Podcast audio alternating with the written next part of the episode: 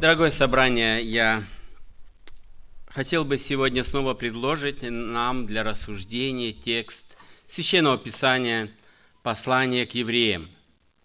Послание к евреям, 6 глава, с 4 по 8 стих. Я сегодня проповедь разделил на две части. Они э, по содержанию различные, когда мы прочитаем – и мы это увидим. Я хотел бы, но я хотел бы сейчас начать э, с самого начала, э, с шестой, с начала главы прочитать и размышлять будем уже с четвертого стиха. Шестая глава, э, вы это видите на экране, можете следовать, да? но я начну сначала. Поэтому, оставившие начатки учения Христова, поспешим к совершенству и не, сна, и не станем снова полагать основания обращения от дел мертвых и вере в Бога учение о крещениях, о возложении рук, о воскресении мертвых и о суде вечном. И это сделаем, если Бог позволит. Ибо невозможно однажды просвещенных и вкусивших дара небесного, соделавших причастниками Духа Святого и вкусивших благо, благого глагола Божия и сил будущего века и отпадших опять обновлять покаянием, когда они снова распинают в себе Сына Божия и ругаются Ему – земля, пившая многократно сходящий на нее дождь и произ... произвращающая злак, полезный тем, э, для которых и возделывается, получает благословение от Бога, а производящая тернии и волчцы негодна и близка к проклятию, конец которого – сожжение –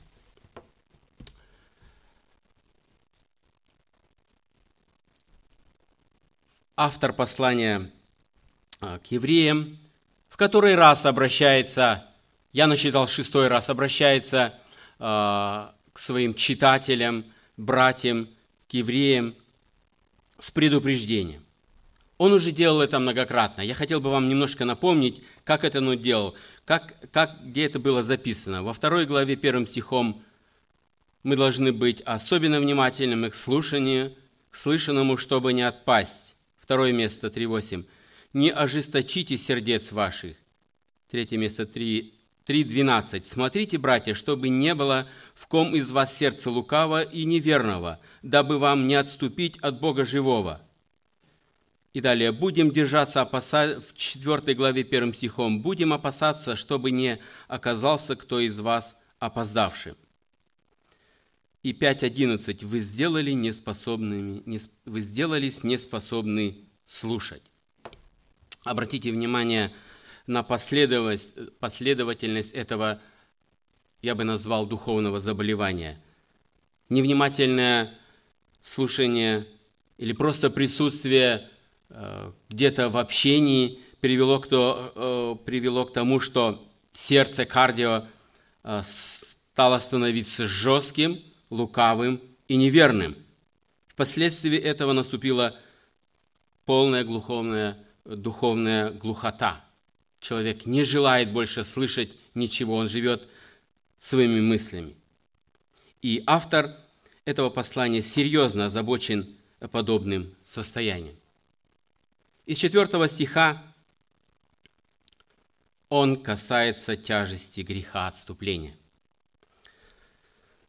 Я думаю, не будет привлечением сказать, что эти строки этого послания, более чем какие-либо строки Нового Завета, всегда вызывали ненужный ажиотаж в среде верующих. Мы сейчас, когда читали, я думаю, без сомнения обратили на это внимание. Это началось примерно при чтении многих, э, много лет, но примерно около 400 лет назад, когда знаменитые великие богословы Жан Кальвин и Яков Арминий не сошлись во мнениях, и до сегодняшнего дня у них существуют различные мнения в трактовании этого места Священного Писания. Автор послания при написании этих стихов не имел цель предоставить тему для острой полемики между кальвинистами, так называемыми, и армянианами для того, чтобы они умозрительно рассуждали, можно или нельзя потерять спасение. Его желание было помочь э, еврейской общине разобраться в конкретной проблеме. Автор ставит перед собой задачу объяснить своим братьям, что искупительная жертва Иешуа Иисуса преобразует систему жертвоприношений и роль священства. Это мы видим в конце этой главы, и дальнейшие четыре главы он этой темы не отступает. Он желает показать величие Иисуса Христа. И с самого начала мы видим в этом послании э, цель автора этого послания – возвеличить Иисуса Христа, показать, что Он выше всего.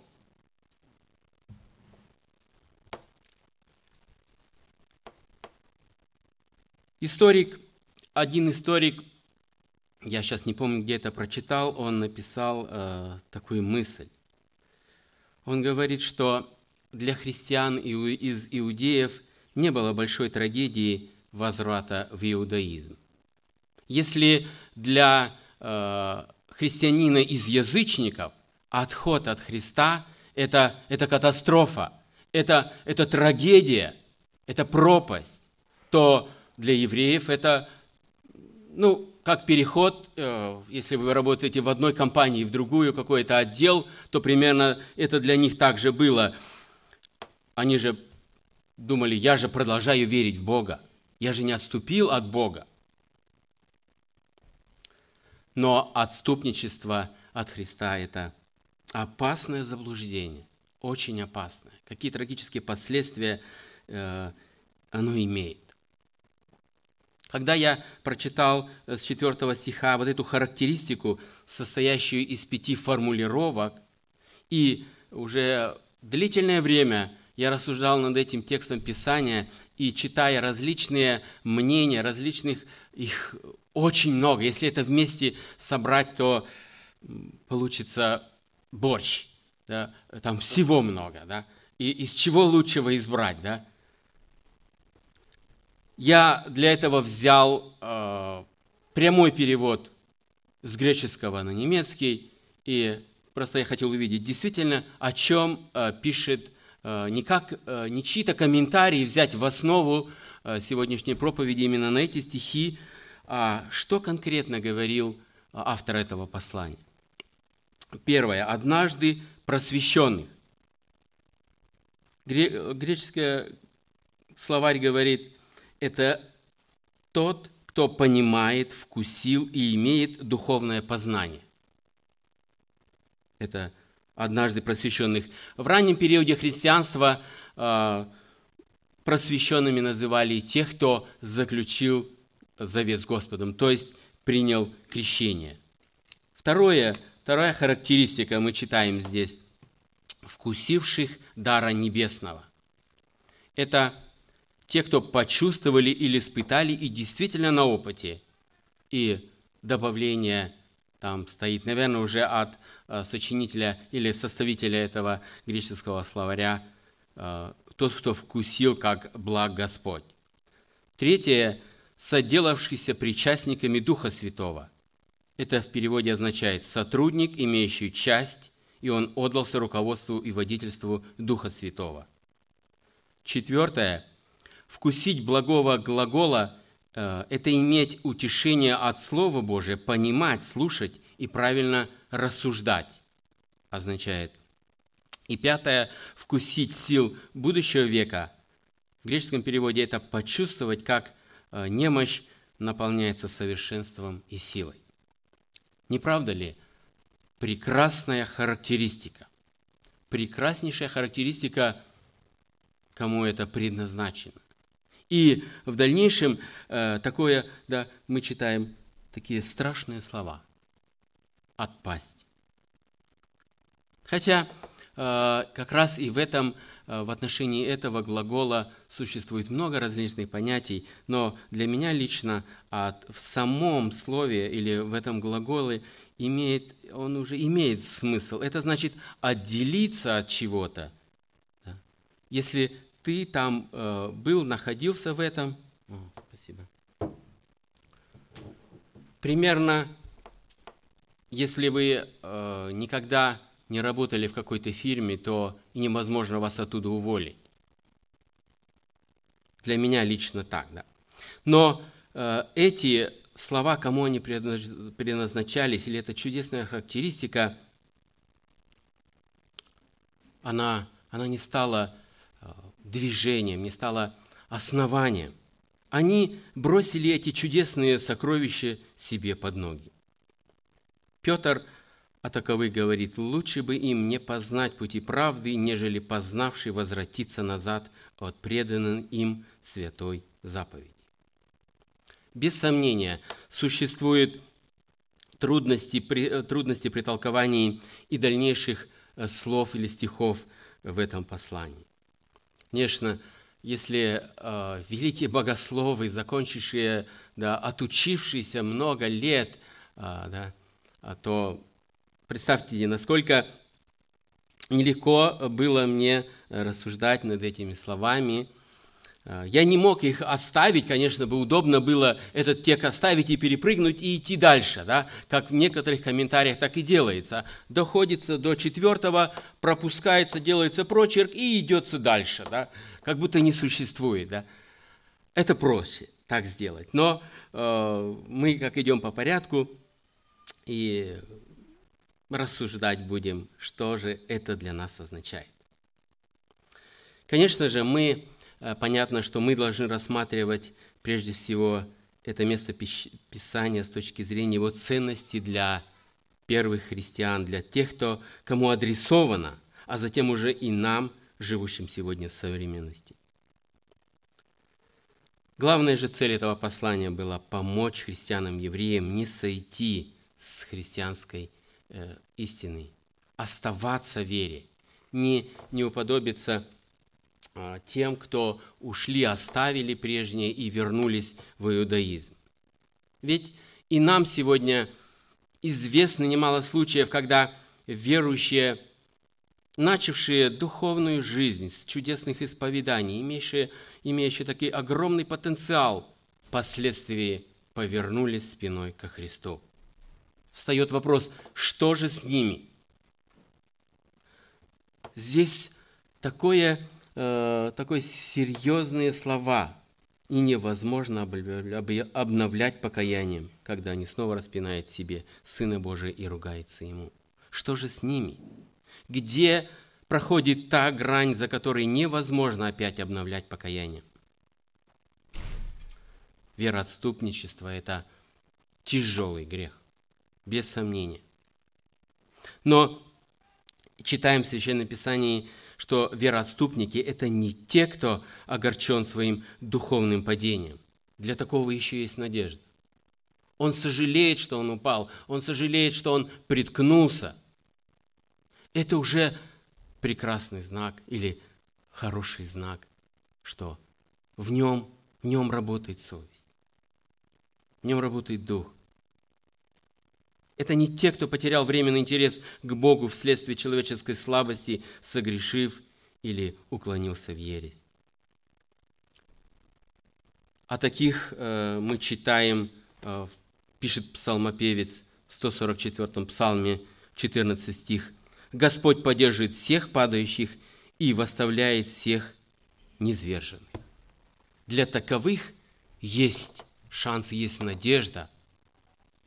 Но для тех, кто отпал сознательно, кто стал противовес Христу, публично бунтует против христианских ценностей, кто считает, что иудеи правильно сделали, что распяли Иисуса Христа. Что Он публично в каких-то местах оскорбляет последователей листа и не сводит христианскую веру в какую-то ересь. Для таких, для таких Писание говорит, невозможно объявлять таким, таких покаянием. Таковы лишены покаяния, потому что они сами лично разорвали контакт с источником жизни, сами закрыли себе дверь к спасению. В ком еще можно найти вход Царство Небесное? Писание многократно, только в Иисусе Христе, ни в ком ином. Он есть дверь овцам. Если человек это сознательно опровергает, не хочет этого принимать, это страшные последствия. 1 Тимофея 4.1 дуже ясно говорит, что в последние времена отступят некоторые от веры. Это не подтасовка э, различных фактов или подтягивания. Это священное писание говорит об этом ясно и понятно, и неоднозначно. Конечно, многие толкуют себе в угоду. Лично я понимаю это так. И дальше автор продолжения этой мысли, э, этой, этой мысли в 7-8 стихе использует иллюстрацию из жизни земледелия, подобно пророку Исаию, когда он в пятой главе с 1 по 7 стих пишет о винограднике. Посмотрите, мы видим, земля при одинаковой к ней отношении производит не одинаковые произрастания. Бог дает дождь, как у нас в этом году, не правда ли, посылает и солнце, но мы видим иногда земля производит различные плоды. В чем причина? Виноват, виноват дождь, виноват солнце? Нет. Виновата сама земля. Плодоносящая земля получает благословение. Иначе обстоит дело с негодной землей. Она производит тернии, волчцы, бесполезные даже вредные сорняки. Поэтому имеет проклятие в настоящей жизни и вечное наказание в будущем. Когда мы смотрим на это, я думаю, мы согласимся, действительно справедливый приговор.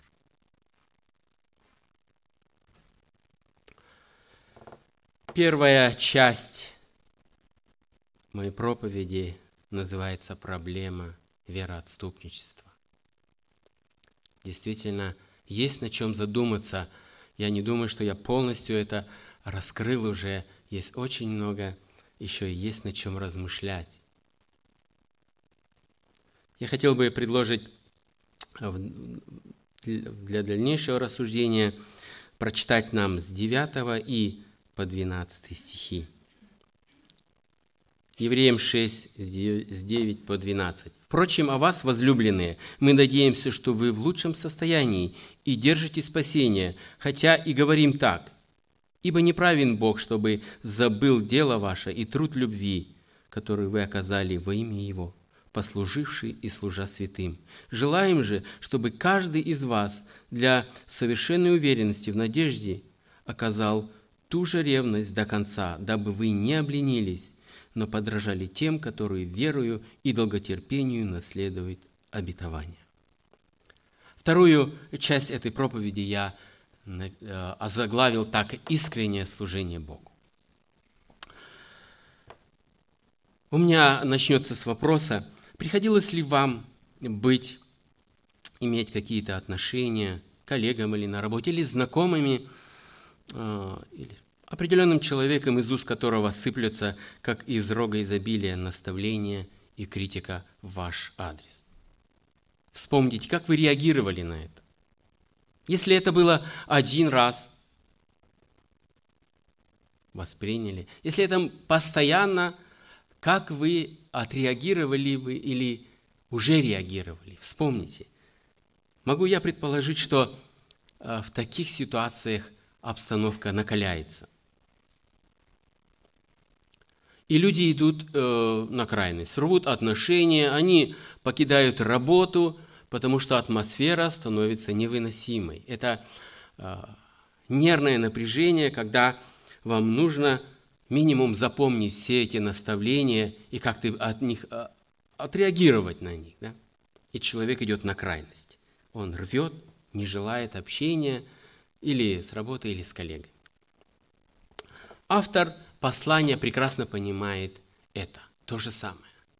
Он понимает, что стоп, достаточно, достаточно э, наставлений, обличений, теперь пора переходить к другому. оставить, э, потому что если вы будете и дальше, или, или кто-то, это уже из, из наставления переходит в сварливость. Он обращается к еврейской общине со словами ободрения. Какими словами ободрения? Вы знаете, я хочу привести такой маленький пример.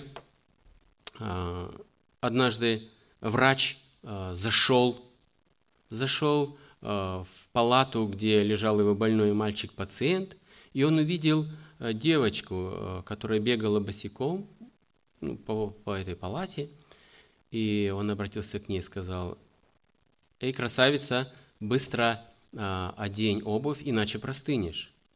После того, как он вышел,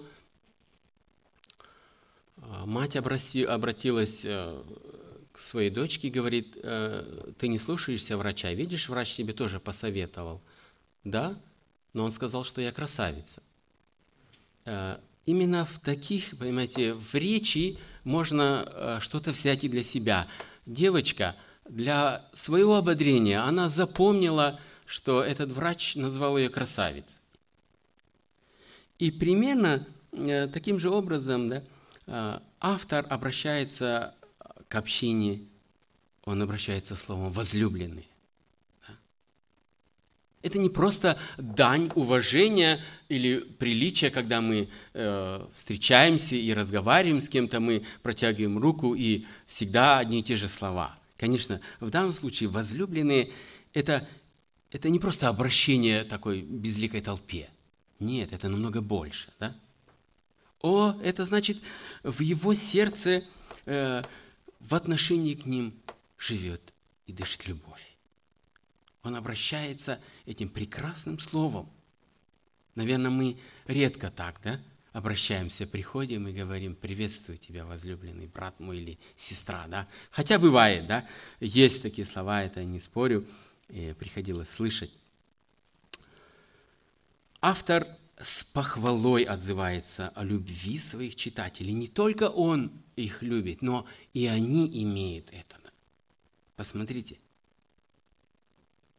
Наверное, сразу встает вопрос, а кому же обращены были те предыдущие слова, если сейчас к этой общине он обращается так нежно, со словом «возлюбленный», он, он хвалит их жертвенность служения – и, и называет жизнь их достойным образцом для подражания.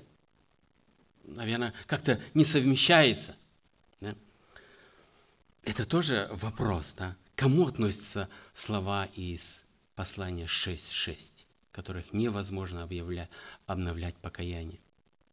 Мы можем только предположить, что это, это часть, это не вся церковь, это, может, единицы – может, всего было их два, или ему известны некоторые случаи такие подобные.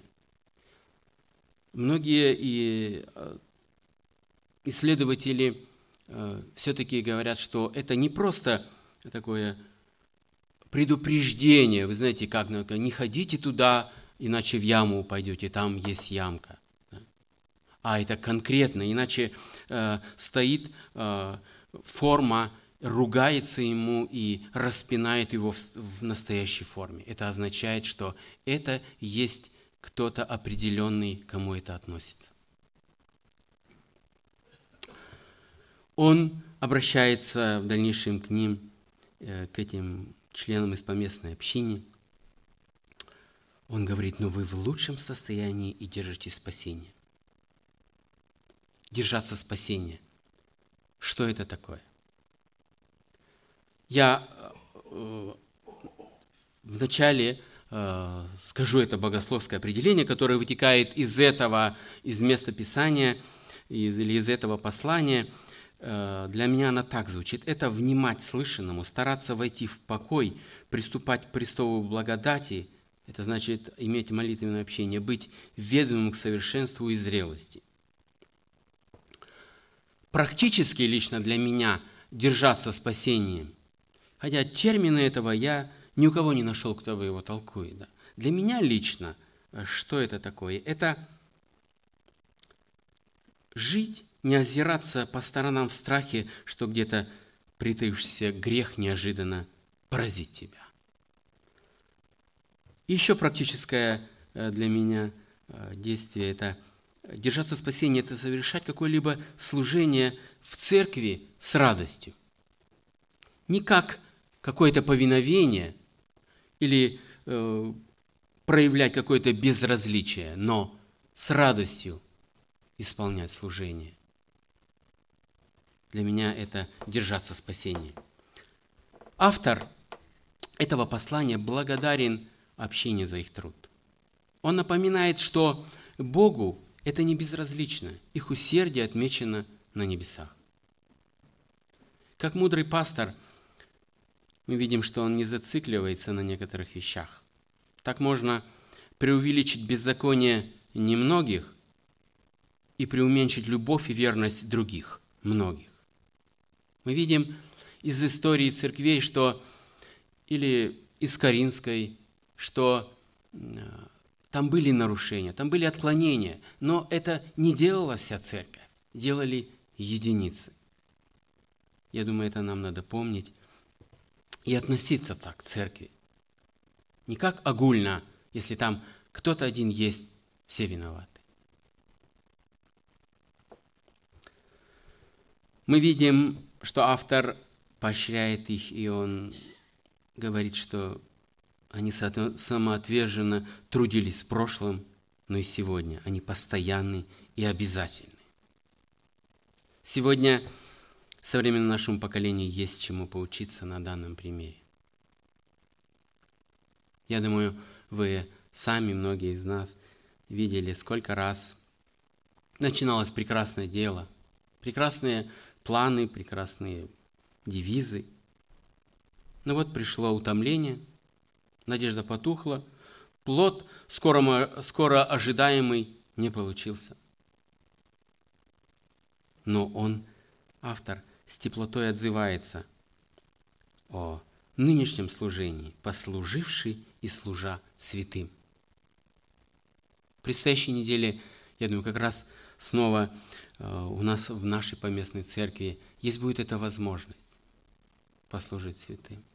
Это, это не только э, проповедовать здесь с кафедры или какое-то великое дело, э, евангелизировать, все на своем месте – но и потрудиться на кухне, убрать помещение. Это все включает послуживший и служа святым. Те, тех, кто сохранит ревность до конца, того ожидает награда в небесных обителях, говорит апостол Павел.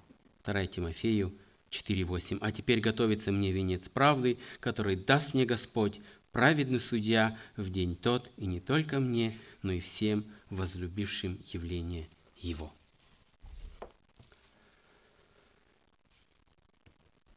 Ревность.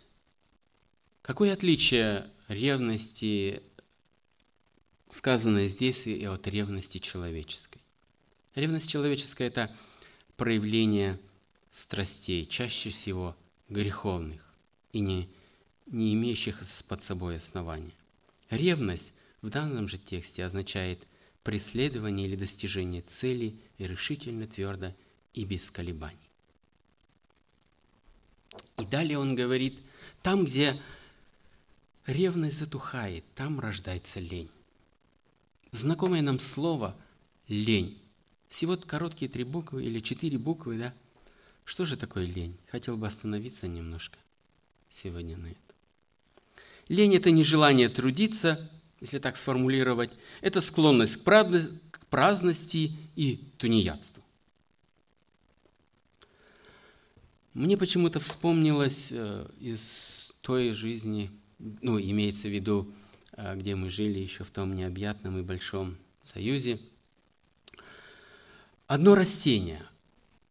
Она называлась повелика. Я не знаю, многие ли знают это – Росло ли у вас? Некоторые, я смотрю, дядя Саша поднимает руку, знает. Это очень э, такое незавидное растение. Да? Оно распространяется э, почти незаметно. Оно имеет очень маленькое семя.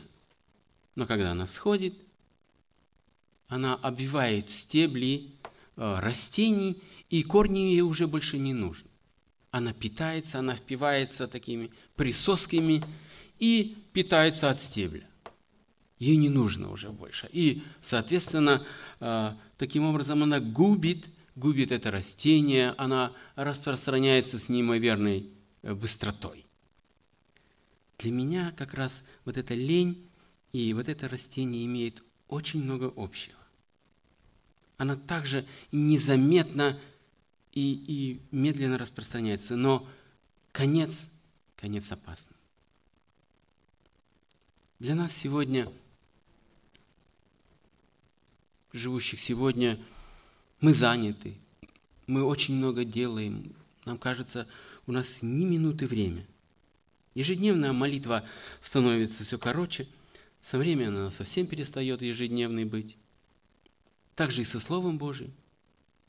Нету времени, у нас много времени. Для всего другого много времени.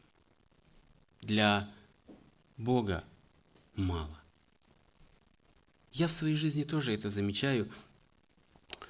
Вы знаете, для меня пришла такая мысль, что лень – это чемпионка мира по придумыванию оправданий и отговорок. Когда спрашивается, пойдем для Господа, что-то сделать, надо там, вы знаете прекрасные отговорки. Некогда, не могу, занят, термин. Сегодня фитнес-студию, завтра мясо замариновал, надо на угли выложить. Некогда времени, нету. Для Господа нету. Для себя, о, это э, склонность праздности, когда э, склонность к праздности у нас не имеет границ. Всегда простор, всегда есть время. И последний пункт, да, это тунеядство. Да. Есть такое, наверное, нам сегодня мы э, не употребляем, да, хотя в нашей стране сегодня тунеядство это как нельзя развито. Да. Тунеядство это, это жизнь, жить за чужой счет. Когда ты не вкладываешь ничего, просто живешь, и кто-то за тебя трудится – Туния – это старое русское слово, э, означает, ну, оно много значений имеет, но примерно это пустое и без пользы. Казалось бы, что это такое? Маленькая э, жалость, жалость к себе. Ну, я устал, я отдохну. У меня столько было дел. Хочу отдохнуть. И э, что за этим кроется? За этим кроется – лень. Она поражает, она поглощает всего человека. Притчах мы очень много читаем об этом. Немножко подремлешь, немножко посидишь, немножко сложив руки посидишь, и бедность твоя придет. Не только э, физическая или э, достатки, но и, и бедность духовная. Господь желает, чтобы мы трудились. Трудились не один день, не полдня, а шесть дней в неделю. Это как раз есть отступление от, от заповеди Господь. Это есть проблема, которая существует в наш век. И мы, читая это послание, можем конкретно видеть, и она может нас, и должно нас обличать там, где мы не радеем, где мы не проявляем усердие. И далее он говорит, но подражайте, да, но подражали, чтобы вы подражали. Слово подражать – это действительно глагол повелительного наклонения. Он повелевает подражать. Автора этого стиха. Хотя сегодня подражание встало на форму фанатизма. Сегодня подражает – Э, так называемым звездам мирового кино или актрисам или певицам. Посмотрите, если э, кто-то сегодня желает прическу сделать или, или платье, то обязательно как у Дженнифер Ло. Другого она как-то странно будешь выглядеть э, в окружении других. Но Павел пишет э, к филиппийцам 3.17. «Подражайте, братья, мне и смотрите на тех, которые поступают по образу, который имеете в нас». Павел и автор этого послания призывает подражать в вере и долготерпению тех, которые получили обетование. Священное Писание мы, даст Бог, дойдем до этих э, героев веры и долготерпения, которые в своей жизни именно проявили веру и долготерпение. Я хотел бы нас, из, некоторых из вас, для вас напомнить, это Иосиф, Авраам, Моисей, Иаков, Давид, Самуил. В их жизни такие были обстоятельства и времена, где, наверное, сегодня многие сказали, все, нет, я, я такое больше не могу перенести. Мне надо э, отдохнуть, мне надо отвлечься, мне все, я дальше не могу. Я выдохся. Вспомните Иосифа, сколько лет отсидел в тюрьме ни за что. Авраама, которому сказано было, иди, ни карты, ничего. Или Моисей с народом, сколько он переживал. Или Иаков прекрасно понимал, что он заслужил, но он не роптал. Никто из них не роптал. Посмотрите, в Писании ни слова не написано, что они роптали и жаловались на свою жизнь, как мне тяжело. Может быть, не вслух или под одеялом, чтобы никто не слышал. Но самой замечательной особенностью служения поместной церкви, может быть, я не подряд иду, мы, но мы видим, что поместная церковь, она прославляла Бога в 10 стихе. Она прославляла имя Его своим служением, своим самоотверженным служением. Хотя, зная еврейский народ, конечно же, э, мы знаем, что если он что-то сделал, то, конечно, надо получить ему. Да? И многие и так и думают, и подразумевают, если я что-то сделал для Бога, то я вправе ожидать от Него каких-то серьезных благословлений. А как же иначе? А для чего я время свое тратил?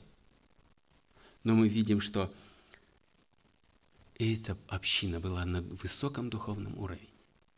Она, она не делала, э, не творила эти дела, не служила больни, э, больным или ухаживала за э, странниками. Ну, много, да, в служении. В то время много было служения, и сегодня не меньше. Не для того, чтобы заработать себе спасение, а ради славного имени нашего Бога. Я думаю, вот это, это прекраснейшая характеристика этой общины – и те, те, кто отошли, кто стали вероотступниками, никак не могут заслонить всей общей картины, который, о которой пишет, э, который обращ, э, автор которого послание это обращается к этой общине. Это прекрасная характеристика. Дал бы Бог нам рвение, желание с радостью – служить Церкви Господней. Ему слава во веки. Аминь. Давайте мы встанем и совершим молитву благодарения.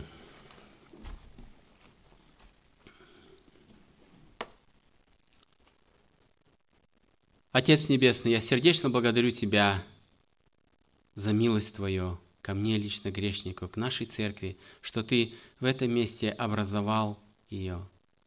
Ты дал нам очень много. Самое главное, Ты возлюбил нас. Благодарим Тебя, что эта любовь в нашем человеческом понимании необъяснима. Благодарю Тебя, великий Бог, что Ты созидаешь свою церковь. Ты желаешь еще многих привлечь Благослови нас, как общину,